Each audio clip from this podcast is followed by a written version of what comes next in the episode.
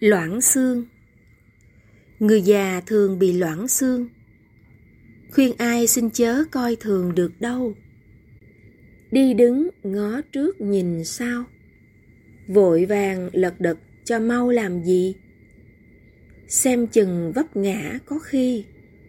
Xương già dễ gãy nhớ ghi điều này. Tuổi già khó lành khổ thay. Người già thường dễ gãy tay, cần phòng. Nếu gãy xương đùi biết không? Khó lành mà lại tử vong khá nhiều. Thường ngày cần uống sữa đều. Để xương thêm chắc là điều nhớ cho.